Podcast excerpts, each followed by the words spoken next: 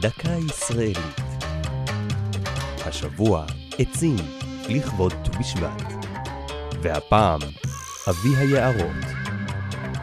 אבי היערות, יוסף וייץ, נולד ב-1890 בחבל וולין, בתחום המושב של האימפריה הרוסית. אביו היה בעל יערות וכבר מינקותו היה לו היער לבית. ביומנו כתב לימים, כמעט מילדותי גדלתי בחיק הטבע.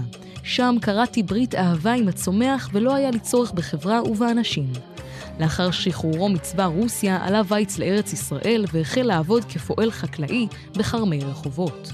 בתום לימודי החקלאות שלו נבחר ליושב ראש הסתדרות הפועלים החקלאיים בארץ ישראל, ומכאן הייתה דרכו סלולה אל הזירה הציבורית.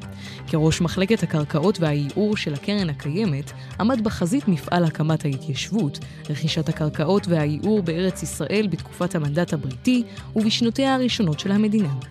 במשך כ-30 השנה שבהן עשה בתפקידו זה, נרכשו יותר מ-700 אלף דונם אדמה וניטעו יותר מ-4 מיליון עצים. כך זכה לכינוי אבי היערות.